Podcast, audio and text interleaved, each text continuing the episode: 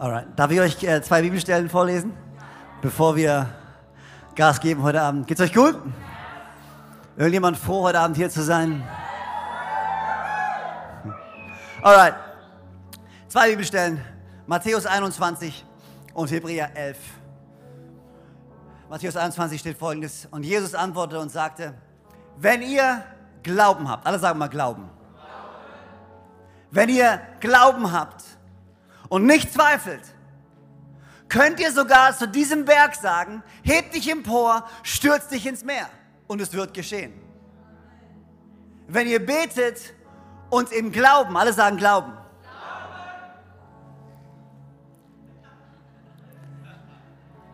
Wenn ihr betet und im Glauben um etwas bittet, werdet ihr es erhalten, was auch immer es sei. Wenn ihr Glauben habt und nicht zweifelt, wenn ihr im Glauben bittet, dann werdet ihr erhalten. Hebräer 11, Vers 1. Was ist denn der Glaube? Die erste Bibelstelle sagt uns, was passiert, wenn wir Glaube haben. Die zweite Bibelstelle erklärt uns, was Glaube ist. Was ist Glaube? Glaube ist ein Rechnen mit der Erfüllung dessen, worauf man hofft. Und ein Überzeugtsein von der Wirklichkeit unsichtbarer Dinge. Was ist der Glaube? Er ist ein Rechnen mit der Erfüllung dessen, worauf man hofft und ein Überzeugtsein von der Wirklichkeit unsichtbarer Dinge. Gott, ich danke dir heute Abend für die paar Minuten, die wir zusammen haben. Und Gott, wir, öffnen unsere Herzen für dich. Wir wollen von dir hören. Wir glauben, dass du jeden Einzelnen kennst, der heute Abend hier ist und dass du einen Plan für jeden Einzelnen hast. Und wir beten, dass diese nächsten Minuten, die wir verbringen, nicht einfach nur Routine sind und nicht einfach nur noch eine Predigt sind, sondern dass wir uns ausstrecken nach dir und glauben, dass du etwas in unserem Herzen bewirkst heute Abend. Jedes Mal, wenn wir zu dir kommen, jedes Mal, wenn wir in deiner Gegenwart sind, jedes Mal, wenn wir uns mit deinem Wort befassen, dann tust du etwas, dann bewirkst du etwas, dann veränderst du, dann heilst du, dann bringst du neue Hoffnung, dann stärkst du. Und genau das ist mein Gebet, dass die heute Abend die schwach sind, gestärkt werden im Namen von Jesus. Dass die, die heute Abend niedergeschlagen sind, neue Hoffnung bekommen im Namen von Jesus. Die, die keine Träume, keine Vision mehr haben, ihre Augen aufheben können zu dir, den Anfänger und Vollender unseres Glaubens und in dir neue Kraft schöpfen, in dir neue Vision schöpfen. Danke, dass du nicht umsonst für uns gestorben bist, sondern dass du gestorben bist, damit wir ein Leben haben und ein Leben im Überfluss haben. Und heute Abend bete ich, dass du zu jedem Einzelnen sprichst. In deinem Namen, Herr. Und alle sagen gemeinsam Amen, Amen. Können wir Gott nochmal einen Applaus geben? Come on, kein Alibi-Applaus. Amen. Amen. Ihr dürft Platz nehmen. Können wir uns beim Team bedanken?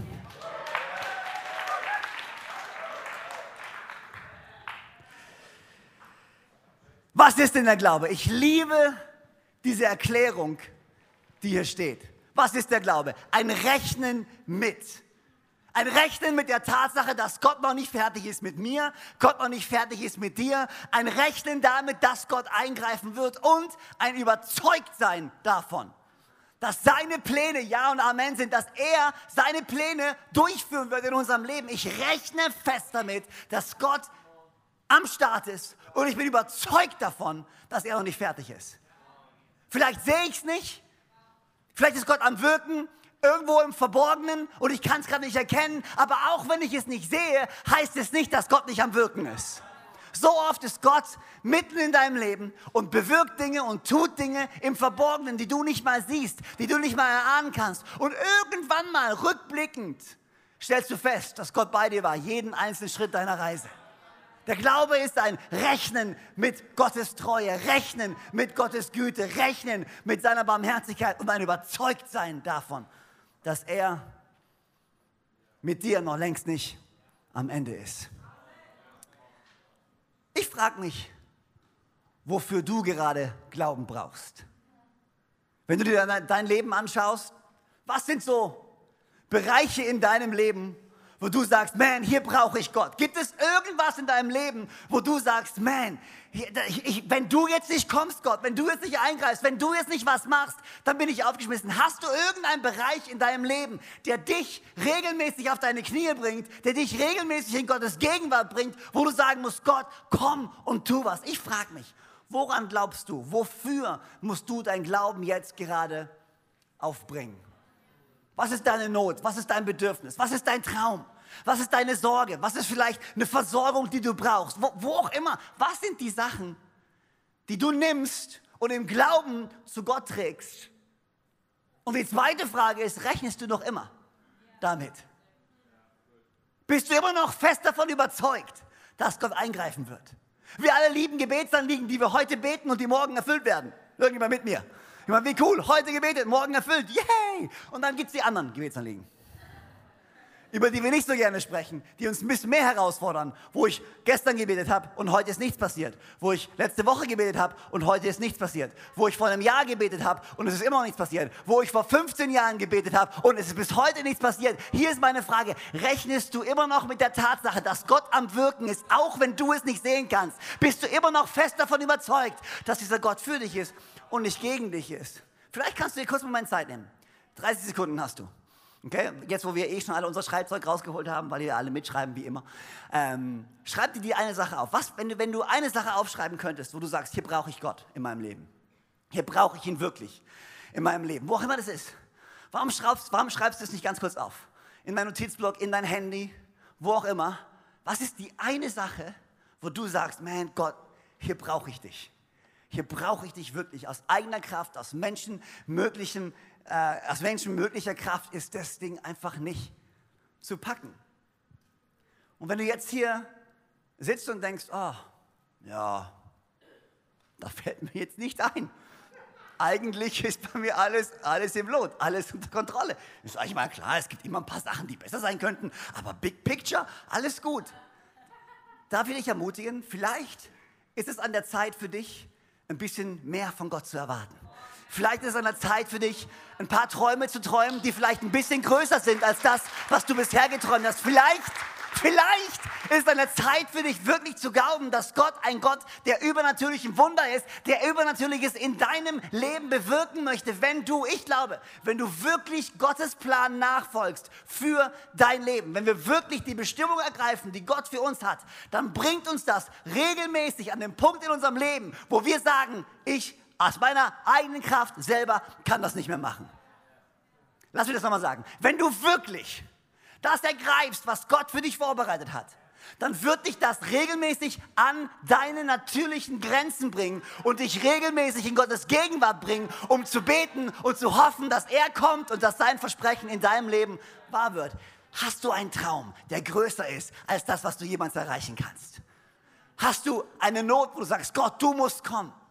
Ich glaube, dass Gott möchte, dass wir keine normalen Leben führen. Gott ist ein übernatürlicher Gott. Und das Leben eines Christen ist ein übernatürliches Leben. Leben wir übernatürliche Leben? Brauchst du übernatürliche Kraft von Gott in deinem Leben? Oder ist alles unter Kontrolle? Ich liebe Timotheus. Ähm, und alle, die mich kennen, die wissen, ich zitiere oft von Timotheus Briefen, weil Timotheus für mich über lange Zeit eigentlich wie ich war. Timotheus war so ein junger Kerl und von Paulus, Paulus ist so ein Apostel gewesen. Apostel nennt man einfach Leute, das war ein echter Mann Gottes, der viel gerissen hat, okay? Drück, erklären wir es mal so. Und der hat Timotheus genommen und hat Timotheus in eine Gemeinde geschmissen und gesagt, hey, hier ist, eine, hier ist eine Gruppe von Menschen, kümmere dich mal, okay? Und Timotheus war jung, keine Ahnung von gar nichts und versucht so, und das sind weißt du, so typische, typische du, du kümmerst dich um Menschen und manchmal haben sie sich lieb und manchmal haben sie sich nicht lieb und dann ist er so und die ganzen Briefe von Paulus an Timotheus ist eine einzige große Ermutigung, wie du als junger Leiter leiten kannst.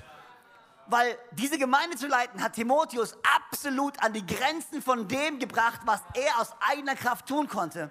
Und dann schreibt Paulus zu ihm im 2. Timotheus 1, Vers 6 und er sagt, genau deswegen, wegen all dem, was ich gerade gesagt habe, will ich dich erinnern, die Gnadengabe Gottes anzufachen die in dir ist durch das Auflegen meiner Hände. Was Paulus zu ihm sagt, hey, alles, was du brauchst, um dieses Leben zu führen, wozu ich dich berufen habe, ist bereits in dir. Du hast eine Gabe Gottes in dir und jetzt liegt es an dir, genau diese Gabe zu entfachen, genau diese Gabe in dir zum Brennen zu bringen, damit Energie freigesetzt wird, damit du dieses Leben führen kannst, wozu ich dich berufen habe. Und ich glaube, in dir steckt so viel mehr, als du weißt. Ich frage mich, welche Gnadengabe in dir liegt, was es bedeuten würde für dich, die, die, diese Gnadengabe des Glaubens zu entfachen. Und wenn du heute Abend mitschreibst, der Titel von meiner Predigt ist, entfache deinen Glauben oder aktiviere deinen Glauben, je nachdem, wie du es sehen willst, weil ich wirklich glaube, es ist etwas in dir. Es ist etwas in dir, was es sich lohnt zu entfachen. Ich weiß nicht, wer von euch mag es zu grillen?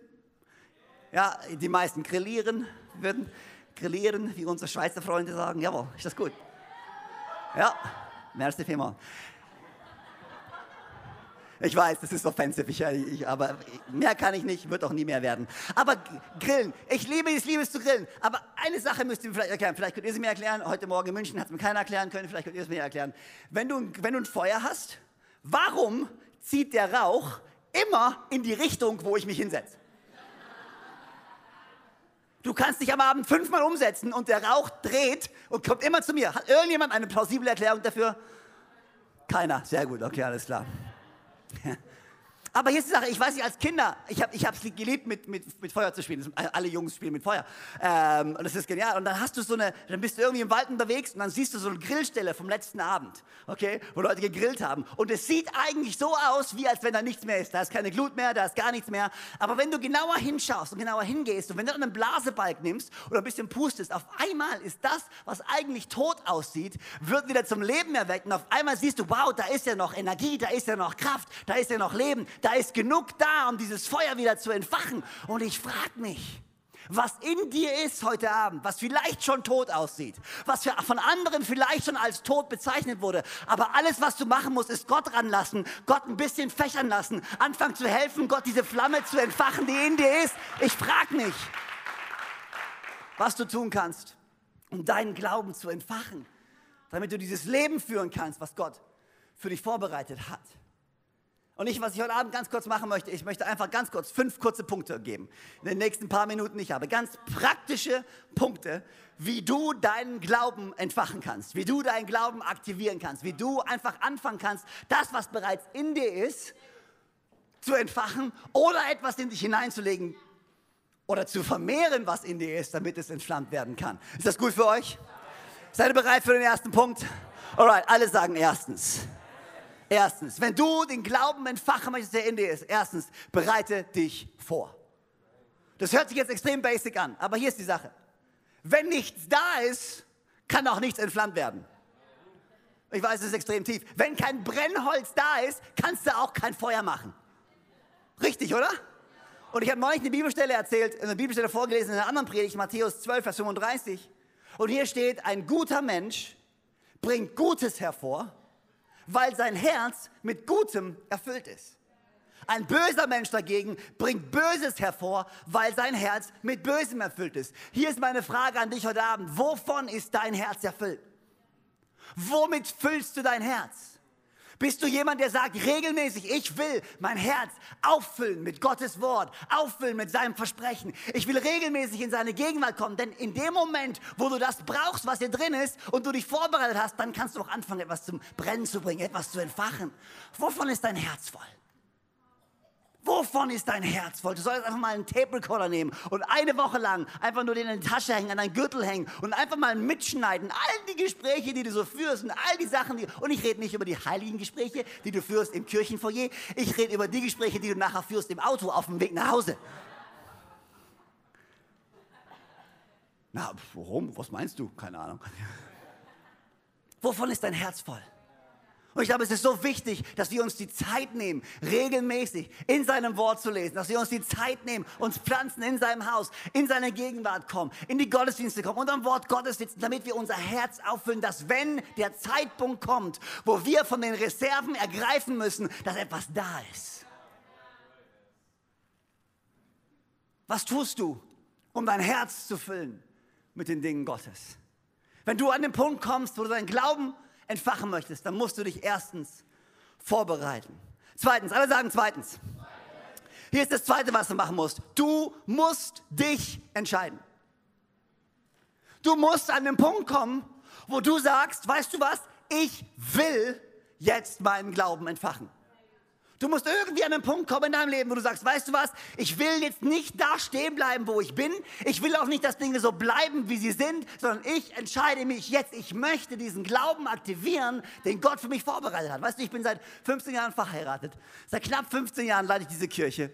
Seit 14 Jahren bin ich Vater. Und hier ist die Sache, wenn es um Beziehungen geht, wenn es um, äh, als Pastor mit vielen Gesprächen, die ich geführt habe, in meinem eigenen Leben, die Quintessenz ist, ist die, dass wir alle haben die Macht und die Kraft, Entscheidungen zu treffen.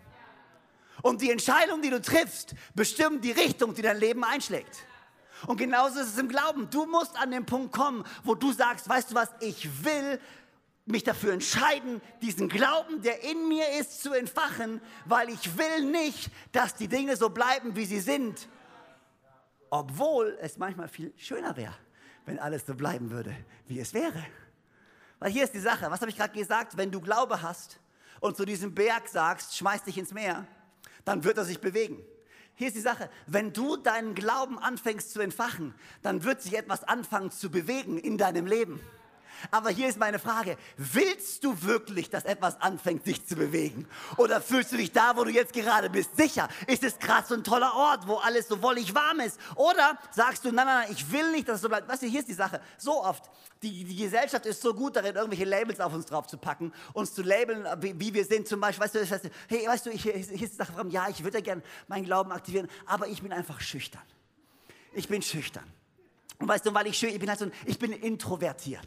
Okay, ich habe ein Buch gelesen, da steht drin, dass ich introvertiert bin und deswegen gehe ich halt, deswegen kann ich nicht ins Welcome-Team, ich kann nicht ins Kaffee-Team, ich kann nicht wirklich in eine Kleingruppe gehen und ich kann auch nicht wirklich irgendwelche Schritte auf mein, auf, oder einen Partner finden, Nein, ich bin, ich bin introvertiert.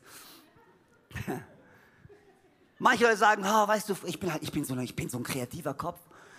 Ich bin so, ich habe noch, ich, also, weil ich so kreativ, Gott hat mich gesegnet mit Kreativität. Deswegen kann ich nichts von Anfang bis zum Ende durchführen. Aber es ist halt so. Aber das ist halt so. Ich bin halt, weißt du, ich bin halt kreativ. Manche Leute sagen, ja, weißt du, die Sache ist die, ich bin Einzelkind. Ich habe nie gelernt zu teilen. Wie soll ich jetzt in meiner Ehe teilen können? Ich habe es nie gelernt. Meine Eltern haben es mir nie beigebracht. Manche sagen, oh, du bist ein mittleres Kind. Ja, die mittleren Kinder, die haben es ja eh am schwersten. Die Gesellschaft ist so schnell darin, uns irgendwelche Labels, oh, du bist ein kreativer Typ, oh, du bist ein Introvertierter, oh, du bist extrovertiert, oh, du bist geschieden, oh, du, du, du, was auch immer. Und dann packen die dich in eine Box und diese Box wird so schnell für uns zu einer Entschuldigung, den Glauben nicht zu aktivieren und den Plan anzunehmen, den Gott für uns hat. Und ich frage mich, willst du weiter in der Box leben, die die Gesellschaft dir vorgeht? Oder willst du sagen, weißt du was, pfeif drauf, wenn die Kultur sagt, ich bin introvertiert, ich werde den Partner meines Lebens finden. Pfeif drauf, wenn jemand sagt, hey, hier ist die Sache, du, du kannst länger diese Labels nehmen und sie als Entschuldigung benutzen, nicht den Plan anzunehmen, den Gott für dich hat.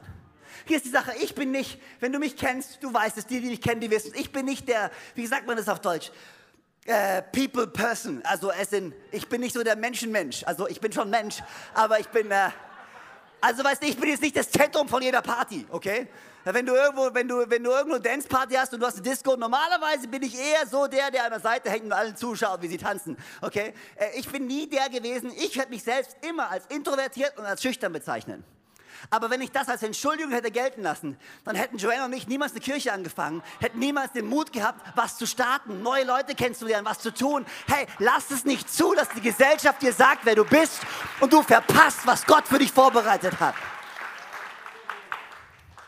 Manchmal ist es viel leichter, dieses Label zu benutzen, als über dieses Label hinauszukommen und es zur Seite zu legen und in das hineinzureden, was Gott für dich hat. Manchmal ist es aber auch so, ich will nicht wirklich, dass sich was verändert, weil ich bin da, wo ich gerade bin, weißt du, ja, ich habe ich hab ein schweres Leben, mir geht es halt nicht so gut. Und die Tatsache, dass es mir nicht gut geht und die Tatsache, dass so viele wissen, dass es mir nicht gut geht und dass ich regelmäßig poste auf Instagram, dass es mir nicht gut geht, gibt mir so viel Aufmerksamkeit. Und wenn jetzt auf einmal der Moment kommt, wo Gott mich heilt von meiner Verletzung, dann heißt es ja auch, dass ich das nächste Mal in einer kleinen Gruppe nicht wieder erzählen kann, wie schlecht meine Woche schon wieder war. und ich nicht von allen oh, oh, oh, die Aufmerksamkeit bekomme. Hier ist die Sache, wir lieben es, Aufmerksamkeit von Menschen zu bekommen. Und manchmal wollen wir nicht, dass Gott uns heilt von einem Problem oder von einer Verletzung oder von etwas, was in unserem Leben passiert ist, weil das gibt mir die Erlaubnis, mir zusätzliche Aufmerksamkeit zu holen von meinen Freunden. Und hier ist die Sache, wenn Gott dich wirklich heilt, dann brauchst du die Aufmerksamkeit von deinen Freunden nicht mehr. Aber hier ist die Sache, Heilung liegt nicht in der Aufmerksamkeit von deinen Freunden. Heilung liegt bei Jesus. Und wenn du mit einer Verletzung zu Jesus gehst, dann kannst du die Verletzung hinter dir lassen. Dann brauchst du die Aufmerksamkeit nicht von Menschen, sondern du kannst nach vorne gehen. Willst du wirklich, dass sich was bewegt in deinem Leben? Willst du wirklich über, die, über das Problem hinwegkommen, über die Verletzung hinwegkommen? Wenn du glaubst und nicht zweifelst, und wenn du im Glauben ernsthaft darum bittest, dass Gott dein Herz heilt, dann wirst du es bekommen. Dein, Heil, dein, dein Herz wird geheilt werden und du musst nicht mehr in der Vergangenheit leben. Aber die Frage ist, willst du das? Du willst deinen Glauben entfachen. Erstens, du musst dich vorbereiten darauf. Du musst vorbereitet sein. Zweitens, du musst dich entscheiden und du musst sagen, weißt du was? Ja, ich will das wirklich. Drittens, alle sagten drittens. Weißt du, was du machen musst? Jetzt kommt der extrem tiefgehende dritte Punkt. Du musst ihn einfach aktivieren. Du musst ihn einfach aktivieren, deinen Glauben. Du musst ihn einfach entfachen. Ja, und wie? Ja, das ist, wo Punkt 1 ins Spiel kommt. Und den Satz, wenn ihr wollt, wenn ihr auf Instagram seid, das ist der, den Satz könnt ihr jetzt posten, okay? Wenn ihr, wenn ihr nichts mitnehmt von der ganzen Predigt, nur einen Satz, dann nehmt wenigstens den Satz mit, okay? Die Substanz deines Glaubens ist sein Wort und sein Versprechen. Lass mich das nochmal sagen. Die Substanz deines Glaubens sind sein Wort und sein Versprechen. Du kannst den Glauben nicht entfachen, indem du dich hinstellst und sagst, ich pack das, ich pack das, ich mach das, ich schaff das. Mm, ja, das wird. Das funktioniert nicht. Glaube hat nichts damit zu tun mit positivem Denken. Oder weißt du, Dinge nicht so schwer nehmen. Das ist nicht Glaube. Dein wahrer Glaube findet seine Substanz in seinem Wort und in seinem Versprechen. Für jede Sorge, für jede Not, für jeden Traum, für jedes Bedürfnis, was du hast, findest du etwas, was sein Wort darüber sagt und findest du ein Versprechen Gottes. Und was wir machen müssen ist, alles das, was wir genommen haben, wo wir uns vorbereitet haben, alles das, was wir in unserem Herz vorbereitet haben, womit wir unser Herz gefüllt haben, jetzt holen wir das hervor und wir benutzen das, um unseren Glauben zu entfachen. Wie funktioniert das? Ganz einfach. Du sagst zum Beispiel, hey, weißt du was? Ich, ich mache mir Sorgen um meine Versorgung. Ich weiß nicht, ob, ob mein Job reicht, ob die Finanzen reichen. Ich habe keine Ahnung, wie das werden wird in Zukunft. Alles klar, kein Problem. Packst du dir einfach Philippa 4,19.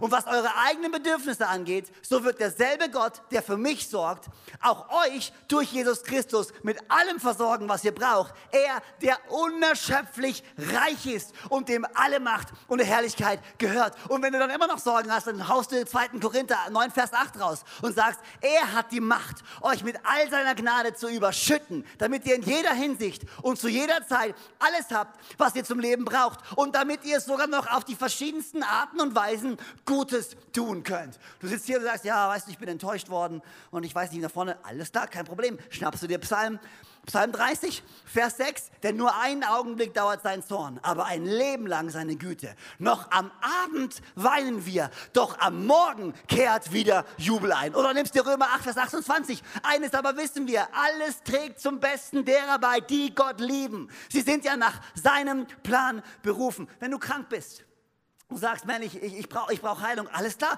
schnappst du dir Psalm 103. Preise den Herrn, meine Seele. Und all mein Inneres seinen heiligen Namen. Preise den Herrn, meine Seele. Vergiss nicht, was er dir Gutes getan hat. Der, der dir vergibt all deine Sünde. Und der, der dir heilt all deine Krankheiten. Der dein Leben erlöst aus der Grube. Der dich krönt mit Gnade und Erbarmen. Wenn du Verlust erlebt hast in deinem Leben etwas passiert ist und du willst deinen Glauben neu motivieren, du willst dich neu aufbauen, alles klar. Versuche nicht aus deiner eigenen Kraft irgendwie dahin zu kommen. Wende dich ans Wort Gottes. Nimm dir zum Beispiel Psalm 34. Die aber nach dem Willen des Herrn leben, rufen zu ihm und er hört sie. Er befreit sie aus all ihrer Not. Nahe ist der Herr denen, die ein gebrochenes Herz haben.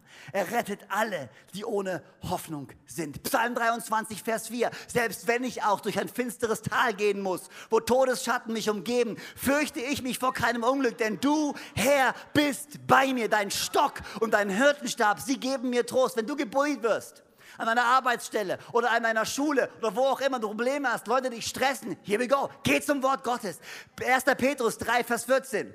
Und solltet ihr trotzdem leiden müssen, gerade weil ihr euch nach Gottes Willen richtet, dann seid ihr glücklich zu preisen. Habt keine Angst vor denen, die sich gegen euch stellen und lasst euch nicht einschüchtern. 2. Korinther 4, Vers 8 und 9. Von allen Seiten dringen Schwierigkeiten auf uns ein und doch werden wir nicht erdrückt. Oft wissen wir nicht mehr weiter und doch verzweifeln wir nicht. Wir werden verfolgt und sind doch nicht verlassen. Wir werden zu Boden geworfen und doch kommen wir nicht um, wenn du einsam bist.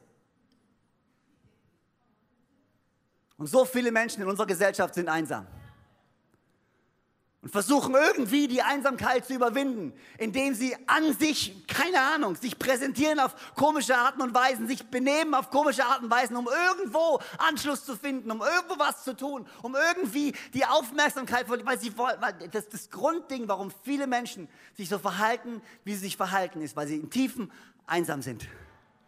Und weil sie irgendwo sich danach sehen, dass jemand ihnen ehrliches Feedback gibt, dass jemand ehrlich mit ihnen ist, ihnen Anerkennung schenkt.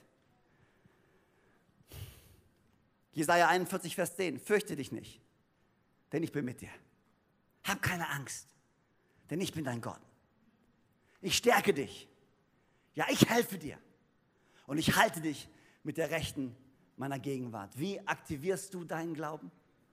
Du nimmst seine Versprechen und du fängst sie an auszusprechen über was auch immer die Not und das Bedürfnis in deinem Leben heute ist. Vorhin hast du was aufgeschrieben.